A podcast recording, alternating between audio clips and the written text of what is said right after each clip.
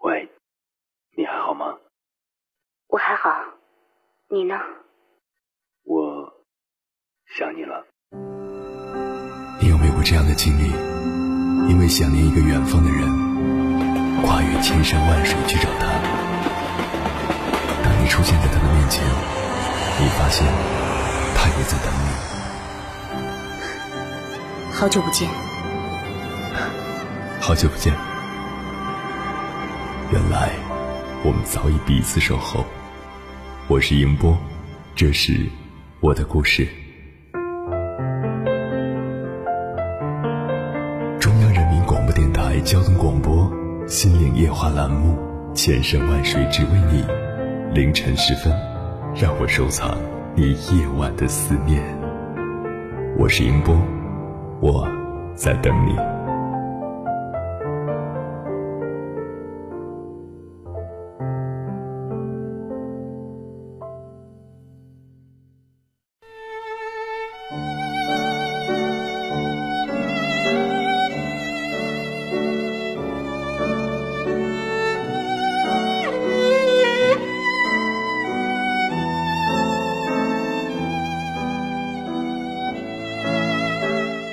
凌晨两点，思念跨越千山万水，你的爱和梦想都可以在我这里安放。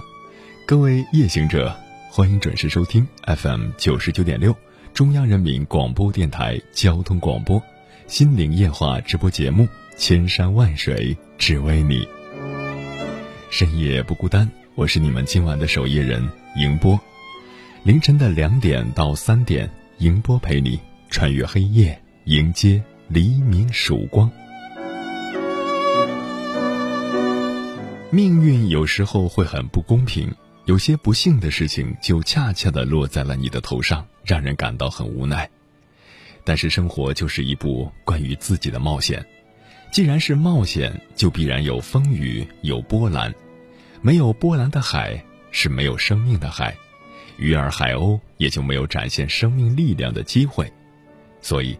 既然已经开始生活了，就好好珍惜，认真的度过每一分每一秒，不要管别人怎么说，做好自己，因为生活就是一部关于自己的冒险。人本来就有好奇心的存在，总想去挖掘未知的事物，人生就如这奇异的冒险之旅，从开始到结束，自己都是戏中的主角，由自己导演。成功了，赢得喝彩；失败了，没入尘埃。不管结果如何，不后悔就好。今天晚上跟各位朋友聊的话题就是：生命是一场冒险之旅。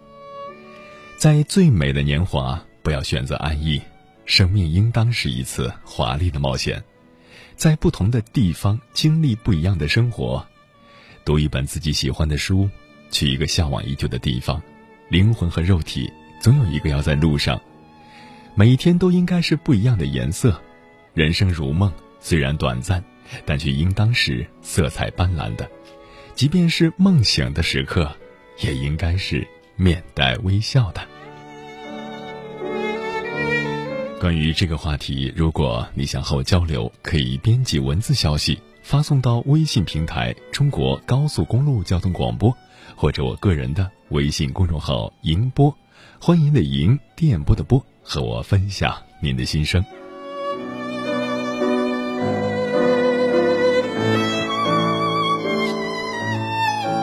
在重读《月亮与六便士》的时候，被其中的一段话强烈的吸引了。平淡的人生好像欠缺了一点什么，我承认这种生活的社会价值，我也看到了它井然有序的幸福。但是我的血液里却有一种强烈的愿望，渴望一种更加狂放不羁的旅途。这种安详宁静的快乐，好像有一种让我惊惧不安的东西。我的心渴望一种更加惊险的生活。只要在我的生活中能够有变迁、变迁和无法预见的刺激，我是准备踏上怪石嶙峋的山崖。奔赴暗礁布满的海滩的。这种心态并不仅仅出现在我的身上，很多时候，在和同龄人交往的时候，也能够感受到他们身上强烈的冒险冲动和焦虑感，似乎既抗拒那种不确定的状态，同时又深深的被吸引。为什么会这样呢？今天晚上跟大家分享的第一篇文章来源于《东方早报》，名字叫《人为什么要冒险》。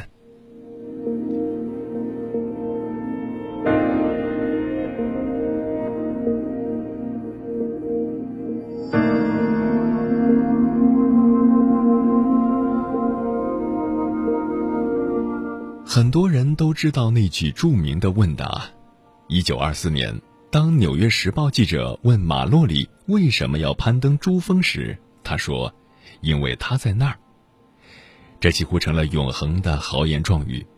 被忽略的另一面是，那提问同样永恒。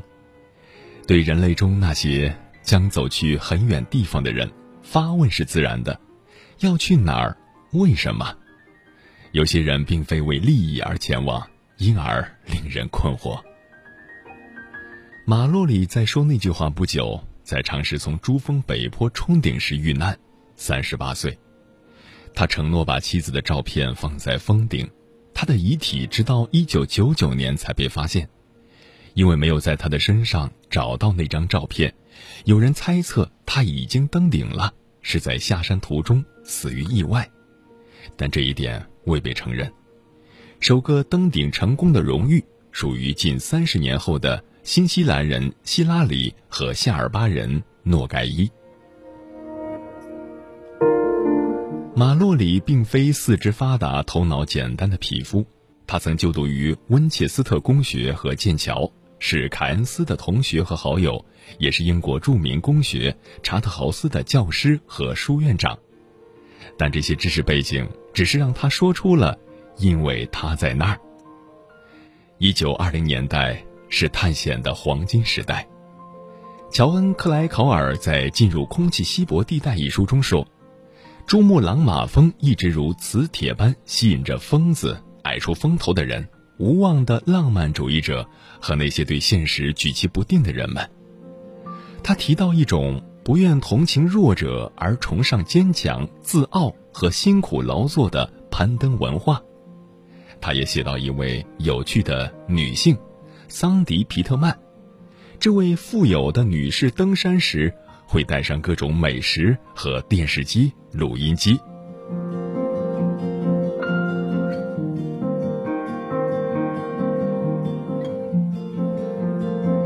一九九六年攀登珠峰。他带着两台笔记本电脑、一台摄像机、四部相机、两台打字机、CD 唱机和打印机各一台，还有威士忌、咖啡壶和四个巧克力彩蛋。他还带着一叠叠关于他的报道简报，给珠峰大本营里的人们阅读。特快专递给他送来最新出版的《时尚》《名利场》《人物》等杂志。身在同一支登山队的男性。并不讨厌他，甚至对他不吝赞美。身在其外者就不同了，他仍被视为正面看台上的业余爱好者，更像是位社交攀登者。许多燕尾服上留有桑迪·皮特曼抓过的痕迹。如果让他默默无闻的做这些事儿，我想他是不会登山的。乔恩·克莱考尔除了是一位记者、作家外，更重要的，他也是一名登山者。一九九六年受户外杂志聘请，他跟随著名的高山向导罗布·霍尔率领的商业登山队成功登顶，并见证了因暴风雪而导致的严重山难，包括罗布·霍尔在内的五名队友死亡。那个春季。珠峰一共夺去了二十名攀登者的性命。实际上，有的成功者一次再次的经过倒在路上的攀登者身边而不加援手。他们看起来处境很危险，我们已经疲惫的无法去帮助别人了。在海拔两万八千英尺以上，人们无法渴求道德的尺码。那儿的最高道德是，我要登上珠峰。克莱考尔在事后的几个月都不能够走出惨烈的阴影，并饱受遇难者亲属的指责。他对山难详尽的报道更加剧了这一点。他在《进入空气稀薄地带》一书中，把为什么要攀登作为一个独特的世界加以探索，而独霸眼倦，与其说能得到一个答案，不如说只是被深深的打动了。当答案指向人性的边缘，也就只能被打通了之。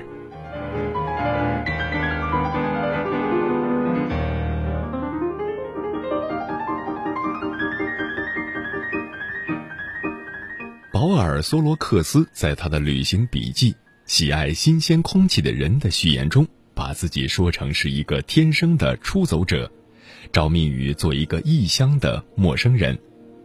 他同时还是一个爱划船的人，这个领域里那些令人渲染而又迷惑的出类拔萃者，同样不能够逃脱那个永恒的追问。法国人达波维尔在四十八岁时，用一百三十四天独自划船从日本到美国的俄勒冈，平均每分钟划十七下桨。由于各种原因，他实际上是在一年里最恶劣的季节起航的。遭遇了四十到六十英尺的巨浪，几次都被吓得半死。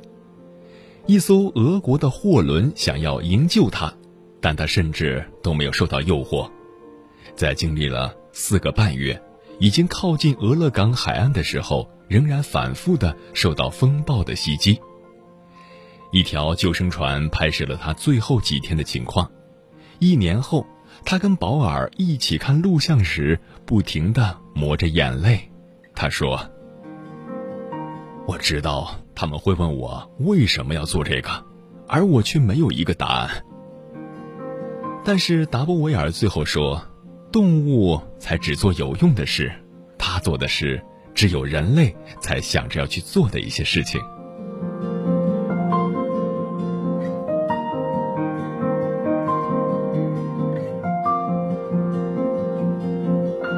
彻里加勒德在《世界上最糟糕的旅行》一书中寻找人类探险活动的原因时，提到强烈的征服自然的愿望。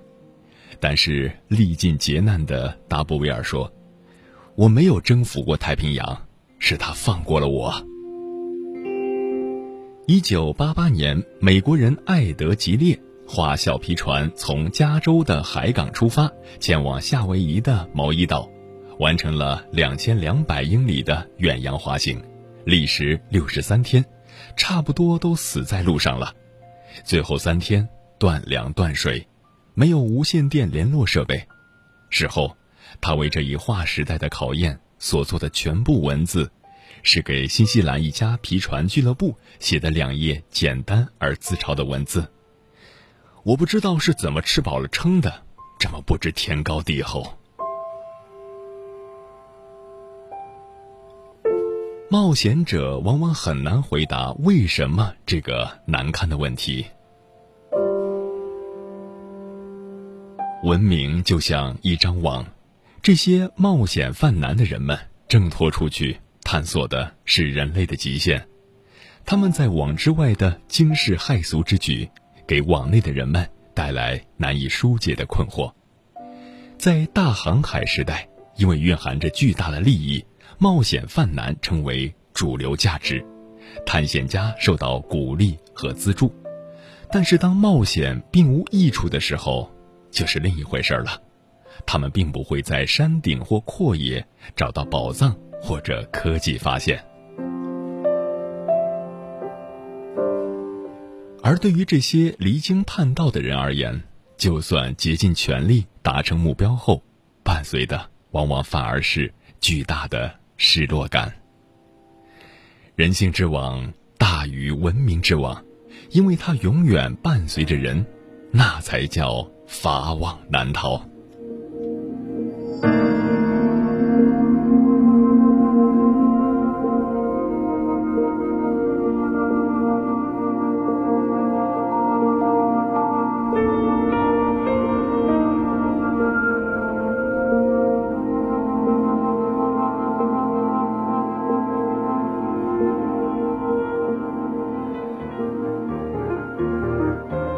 感谢此刻依然守候在电波那头的你。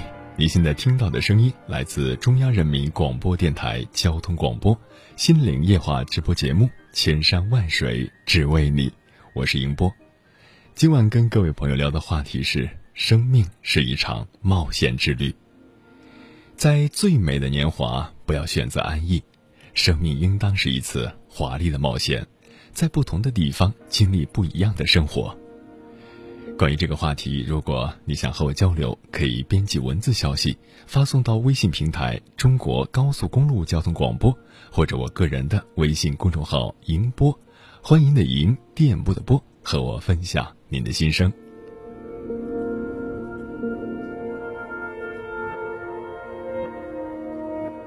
看到小易他说：“对待生命，你不妨大胆冒险一点儿，因为你好歹就要失去它。”如果这世界上真的有奇迹，那只是努力的另一个名字。生命中最难的阶段，不是没有人懂你，而是你不懂你自己。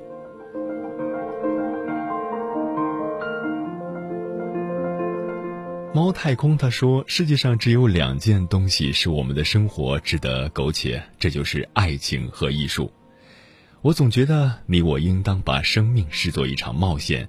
应当让宝石般的火焰在胸中熊熊的燃烧，做人就应该冒风险，应当赴汤蹈火，履险如意。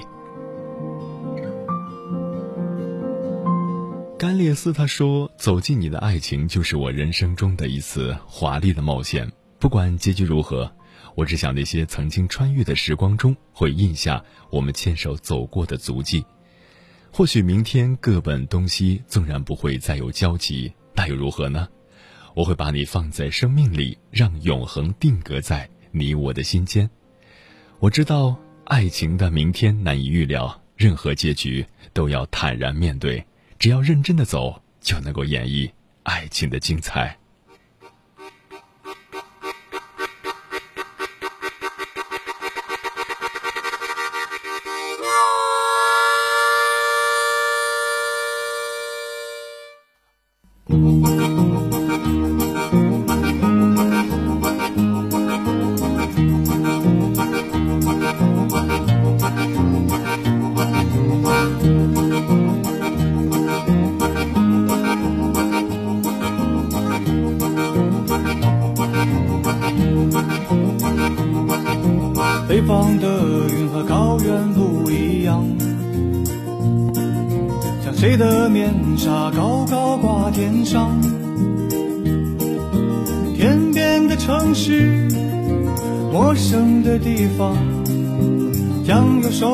的朋友一起唱。且慢，哎，且慢，且慢，且慢，且慢，且慢。路上再畅快，也可以慢点开，安全到家才是福。现在陪伴您出行路上的是中国高速公路交通广播，出行高速度，享受慢生活。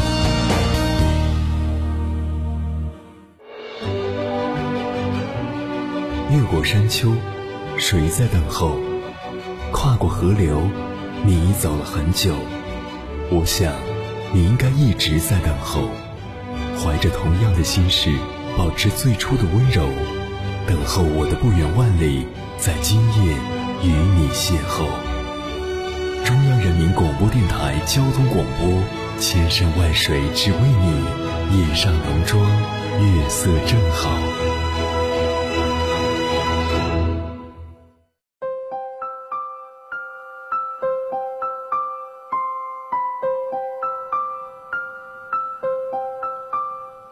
欢迎回来，各位夜行者，这里是正在直播的中央人民广播电台交通广播心灵夜话节目《千山万水只为你》，深夜不孤单，我是迎波，电波跨越千山万水，此刻我们已经相逢，感谢您的守候。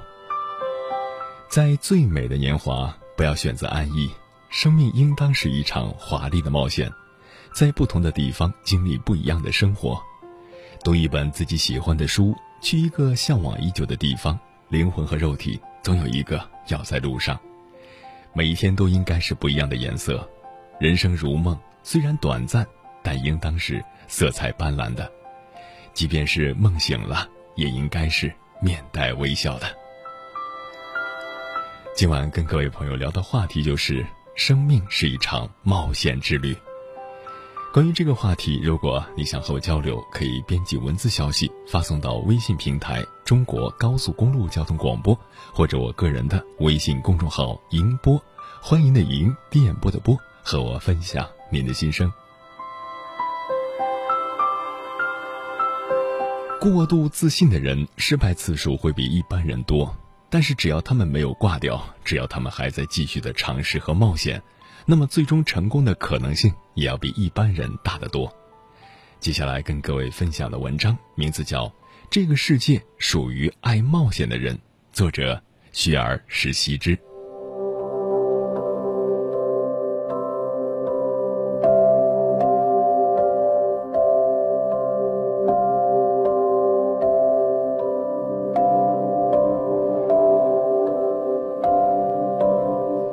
我有时候看《非诚勿扰》，感觉好像每个男嘉宾都想创业，他们很可能过高的估计了自己成功的可能性。据统计，中国大学生初次创业的成功率只有百分之二点四。我没有办法查到这个统计中对成功的定义是什么，是公司能盈利就叫成功，还是公司能上市才叫成功？不管怎么说，这个数字太低了。要知道，买福利彩票中奖的概率都能超过百分之六。不过，就算是在美国开公司，失败的可能性也大于成功。统计显示，美国的一个创业公司五年之后没有倒闭，还能继续生存的概率是百分之四十八点八，而十年之后还在继续生存的概率则是百分之二十九。有意思的是。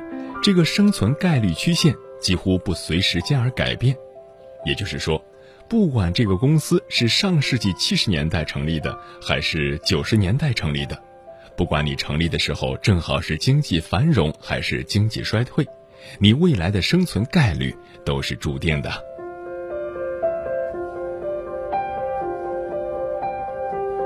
至于那些时势造英雄的新兴产业中的公司，因为一窝蜂的上马，失败率可能更高。按照畅销书《适应》里面的说法，汽车工业刚刚兴起的时候，美国大约有两千家汽车企业，其中存活下来的只有百分之一。所以，如果你要创业，尽管我内心充满良好的祝愿，我的最理性的预测却是你将会失败。而创业者最重要的一个素质，恰恰是明知道很可能失败，却还是要去做。这帮人成功，不是因为他们善于计算概率，而是因为他们过度自信。马克思曾经引用过托约登宁在一八六零年在《工联和罢工》一文中的一段话，他说：“资本有了百分之二十的利润，便活跃起来。”有了百分之五十的利润，就会铤而走险；有了百分之百的利润，就敢践踏一切法律；有了百分之三百的利润，就敢冒脚手的风险。马克思说的是非常高素质的资本家，一般人但凡有点稳定的收入，是不会有百分之五十的利润而铤而走险的。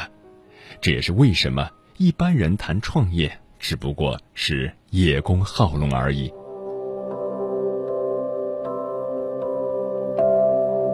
心理学家对人性有一个基本的认识，叫做损失厌恶。这个原理说，当面对危险和风险并存的局面时，我们对损失的厌恶超过对获得的喜悦。它甚至可以被推广到更一般的情况：我们对失败的恐惧超过对成功的渴望。在《思考快与慢》这本书中，诺贝尔经济学得奖。丹尼尔·卡尼曼介绍了一个经典的实验：我们简单的通过抛硬币来决定输赢。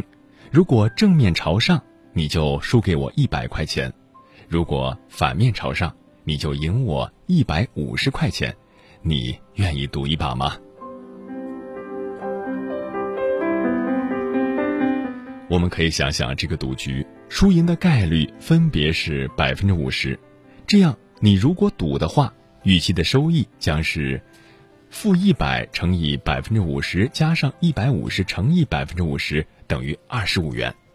也就是说，如果我们连赌一万把，你大概平均可以赢二十五万元，非常不错的买卖。然而，现在的问题是只赌一把，一旦输了，你就会输掉一百元钱。当然，赢的话可以赢得更多，然而你毕竟会面临输钱的风险。如果是按照资本家的思维方式，这个赌局等同于你拿一百元去投资，其平均利润率是百分之二十五。有多少资本会像马克思说的那样，为了这个利润活跃起来呢？世界各地的心理学家曾经找不同的人群做过无数次的这个实验，或者这个实验的变体，结论都是一样的：绝大多数的人都不愿意冒这个风险。实际上，要想说服大多数人同意赌博，你必须把赌赢的回报提高到两百元。也就是说，在人们的心目中，损失一百元。就好像赢得两百元一样重要，这还说的是一两百元的小钱。考虑到心理学家一般没有什么科研经费，他们大概没做过赌注是一百万元的大规模实验。但是我们可以想见，人们会要求一个更高的回报率。人们很乐意花一两元钱买明知道中奖概率很低、预期收入为负数的彩票，但是赌注一旦增大，哪怕预期收入是正的，也只有亡命徒或者资本家才愿意去玩儿。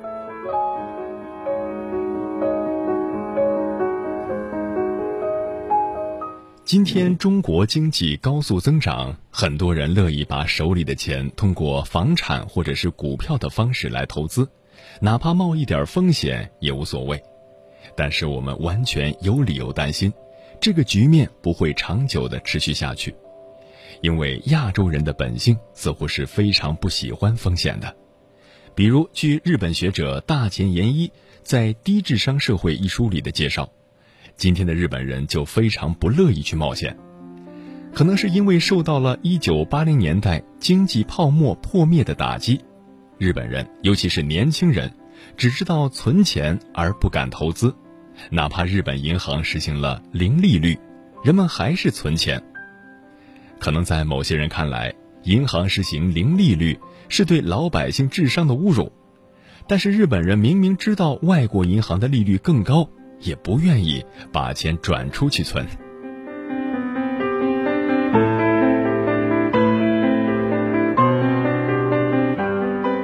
我曾经看过几集江苏卫视的《非常了得》，这个节目中有几个群众演员，分别声称自己有个什么事迹。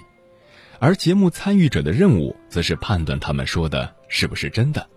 如果判断对了，参与者可以获得一个旅游的奖励。最低档次的旅游是去香港，第二档是普吉岛，更高档的包括去欧洲和迪拜这种比较贵的地方。在我看的这几集中，所有连过两关的参赛者，全都选择了放弃下一关，直接去普吉岛了事儿。而理由则是，我已经去过香港了。在这些参赛者看来，过了一关还要过关，需要理由；而过了两关不过了，则不需要理由。我看过美国类似的节目，参与者一般都是勇往直前。如果最后不是输赢涉及到几十万美元，他们很少会放弃。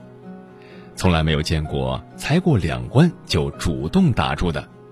所以，我认为，包括中国人在内的亚洲人跟西方人相比是更不爱冒险的，也许是土地文化与海盗文化的区别吧。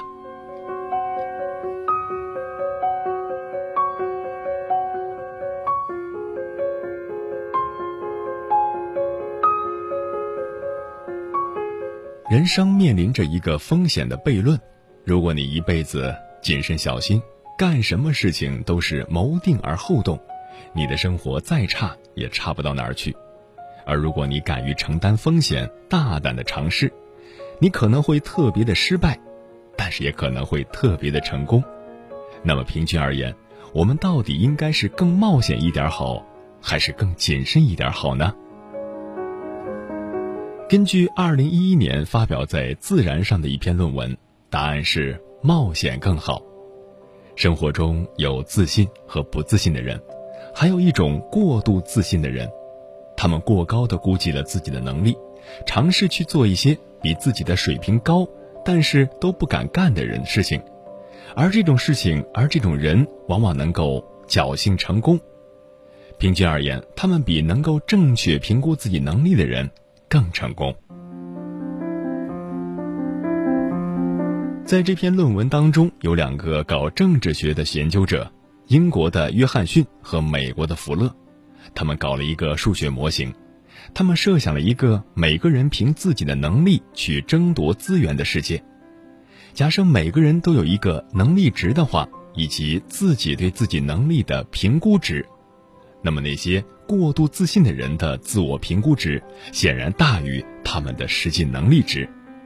在这个世界里的游戏规则是这样的：任何一个人面对一份资源的时候，都可以选择是否争夺这个资源。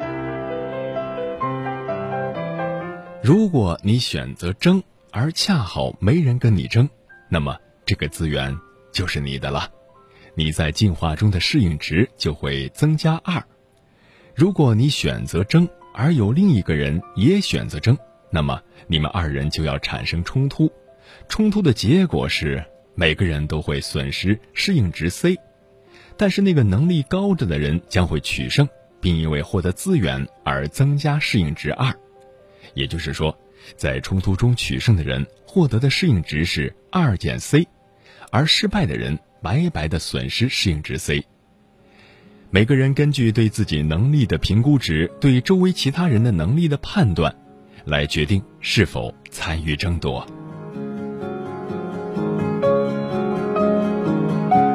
整个游戏被设计成进化模式，那些获得更高适应值的人将会有更大的存活和繁殖的机会。研究者进行了几十万次的模拟，看看在进化中什么样的人能够最后胜出。结果发现。只要获胜的奖励足够的比冲突代价大，也就是在二比 C 大于三比二的情况下，正是马克思所说的百分之五十的利润率。那么在进化中活到最后的全是过度自信者。这个结果是可以理解的。过度自信者的竞争策略就是有枣没枣，先打一竿子再说。如果恰好没人跟你争的话，你不就白白的赚了一回吗？就算有人争，也许他们还不如你呢。而那些非常有自知之明的人，还在辛苦的计算得失概率的时候，过度自信者已经捷足先登了。这个模型很好的解释了为什么有那么多的美女，最后落在了各方面条件非常一般的男生的手里。如此算来，这个世界上属于爱冒险的人，他的运作规律是撑死胆大的，饿死胆小的。那些过度自信的人，失败的次数也许会比一般人更多。如果要死的话，会死得非常快。但是，只要他们还没有挂掉，只要他们还在继续尝试和冒险，那么他们最终成功的可能性要比一般人大得多。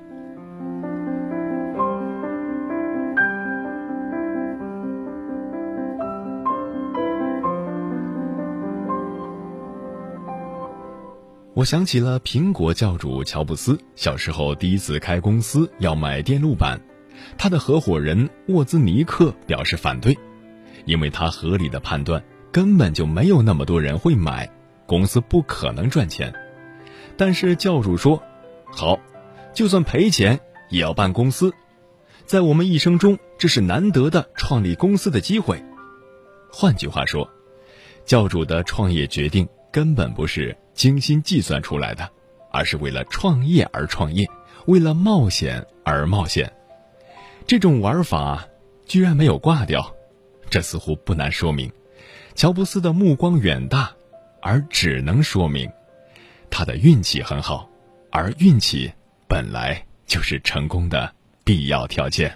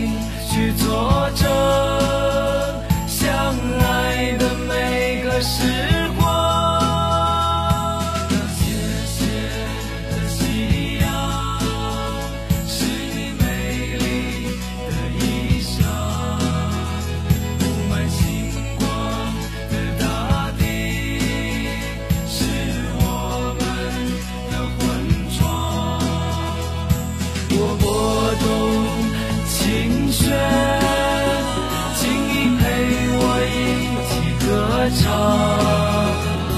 让生命去作证，相爱的每个时光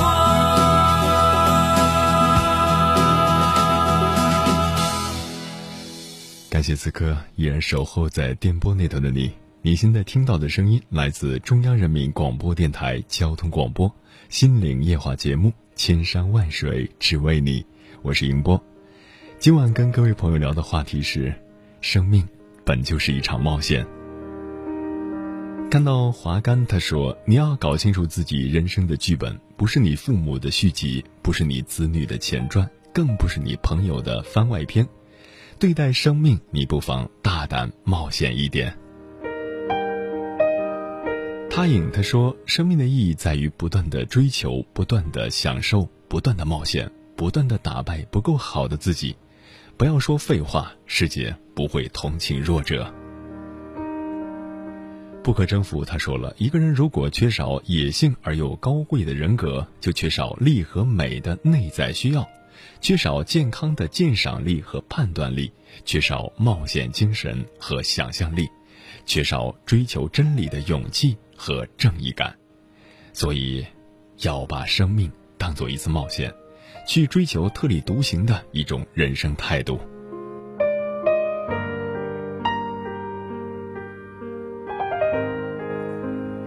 其实，冒险的概念是一切探索活动的根源。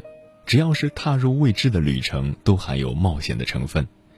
船长驾船进入陌生的水域，科学家研究危险的疾病，或者是企业家投资新事业，都是冒险。对于年轻人而言，冒险也许就是一次成长的过程。看看这个世界和这个世界上的各种人，去没有去过的地方，了解曾经没有了解过的东西，体验未曾体验过的事儿。也许这样，我们就会更加的了解自己。顺便找到想要实现自我的价值的方式和真正感兴趣的事情。因为生命只有一次，所以从本质上，人人都是冒险家，而勇于探索自我、探索世界的共同的意念，从生命诞生的那一刻起，就凝聚了所有的人类。时间过得好快，转眼又要跟各位朋友说再见了。感谢您收听本期的《千山万水只为你》，我是迎波。如果你对我的节目有什么好的建议，或者想要投稿，可以通过我的个人微信公众号“迎波”，欢迎的迎，电波的波，和我取得联系。在后天的同一时段，千山万水只为你，与你不见不散。欢迎各位朋友继续锁定 FM 九十九点六，接下来将进入缤纷夜空，不要走开，精彩继续。